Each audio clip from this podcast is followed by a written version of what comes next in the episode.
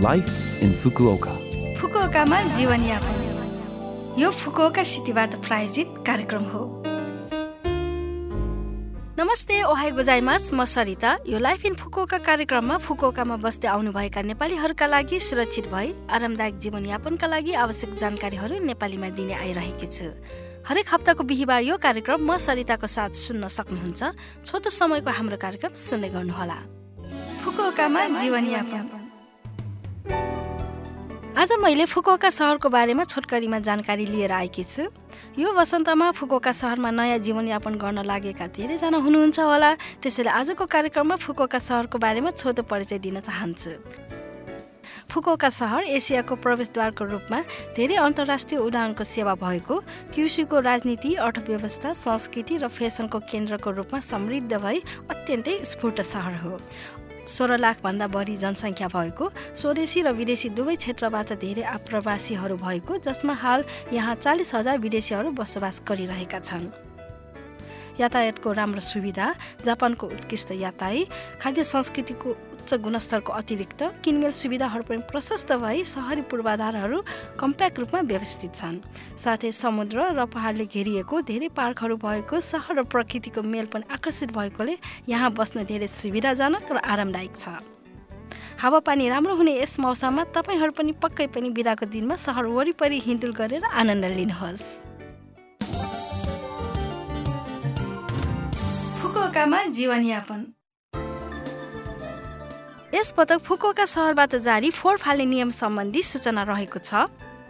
फुकुओकामा नयाँ जीवनयापन सुरु गर्नुहुने धेरै सङ्ख्यामा हुनुहुन्छ होला। त्यसैले फोहोर फाल्ने नियम सम्बन्धी आजको जानकारी रहेको छ। फुकुओकामा फोहोरलाई तिन किसिममा विभाजन गरी फाल्ने गरिन्छ। जल्ने फोहोर खाली सिसाको बोतल प्लास्टिकको बोतल अनि नजल्ने फोहोर गरी तिन किसिमका हुन्छन्। कन्भिनियन्स स्टोर वा सुपर मार्केटमा बेचिराखेको फुकुओका सहरको फोहोर फाल्ने झोला प्रयोग गरेर फोहोर फाल्ने गर्नुहोस्। जल्ने फोहोरको लागि रातो रङको फोहोर फाल्ने झोला हो। कच्चा फोहोर कागज कपडा प्लास्टिक आदि फाल्ने बेलामा रातो झोला प्रयोग गर्नुहोस्। खाली क्यान र गिलास जस्तालाई नजल्ने फोहोरको रूपमा निलो फोहोर फाल्ने झोलामा फाल्नुहोस्। खाली सिसाको बोतल र प्लास्टिकको बोतल फाल्नको लागि पहेँलो रङको फोहोर फाल्ने झोला प्रयोग गर्नुहोस्।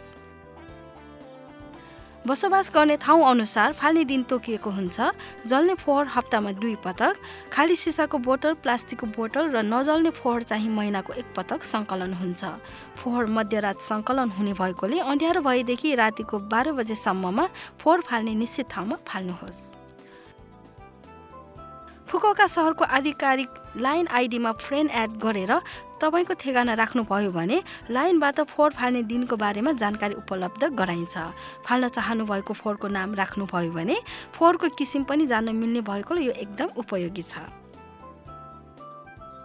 एउटा झोलामा नअट्ने ठुलो आकारको फोहोर वा भारी फोहोरलाई ठुलो आकारको फोहोरको रूपमा फाल्नुपर्छ। ठुलो आकारको फोहोरका लागि फोन इन्टरनेट वा लाइनद्वारा फुकोका सी सोडाई गोमी उकेचुकेमा सम्पर्क गरेर सङ्कलन गराउन सक्नुहुन्छ। कृपया शुल्क फोहोर फाल्ने ठाउँ मिति इत्यादि जाँच गरेर फोहोर बाहिर राख्नुहोस्। फोन मार्फत सम्पर्कका लागि ठुलो आकारको फोहोर फाल्ने सेन्टरको फोन नम्बर रहेको छ जेरो नौ दुई सात तिन एक एक एक पाँच तिन। फेरि एकपटक जेरो नौ दुई सात तिन एक एक एक पाँच तिन। दोभाषी सेन्टर मार्फत अठारवटा भाषाहरूमा यो सेवा उपलब्ध हुँदै आइरहेको छ। यस अतिरिक्त क्युआर कोड स्क्यान गर्नुभयो भने दसवटा भाषाहरूमा फोहोर फाल्ने नियमहरू जानकारी दिने सेवा पनि उपलब्ध छ। फुकोका सहरको होम पेजमा हेर्नुहोला।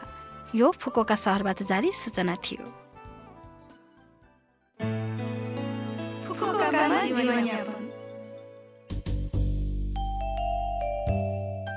हप्ताको लाइफ इन फुकोका कार्यक्रम तपाईँहरूलाई कस्तो लाग्यो? लभ एफएमको होम पेजमा गएर लाइफ इन फुकोका नेपाली भनेर खोजी पोडकास्टबाट पनि यो कार्यक्रम तपाईँहरूको मिल्ने समयमा सुन्न सक्नुहुन्छ। ब्लगबाट पनि कार्यक्रमको बारेमा जानकारी पाउन सक्नुहुन्छ। हामीलाई इमेल पनि गर्न सक्नुहुन्छ। हाम्रो ठेगाना रहेको छ। नमस्ते!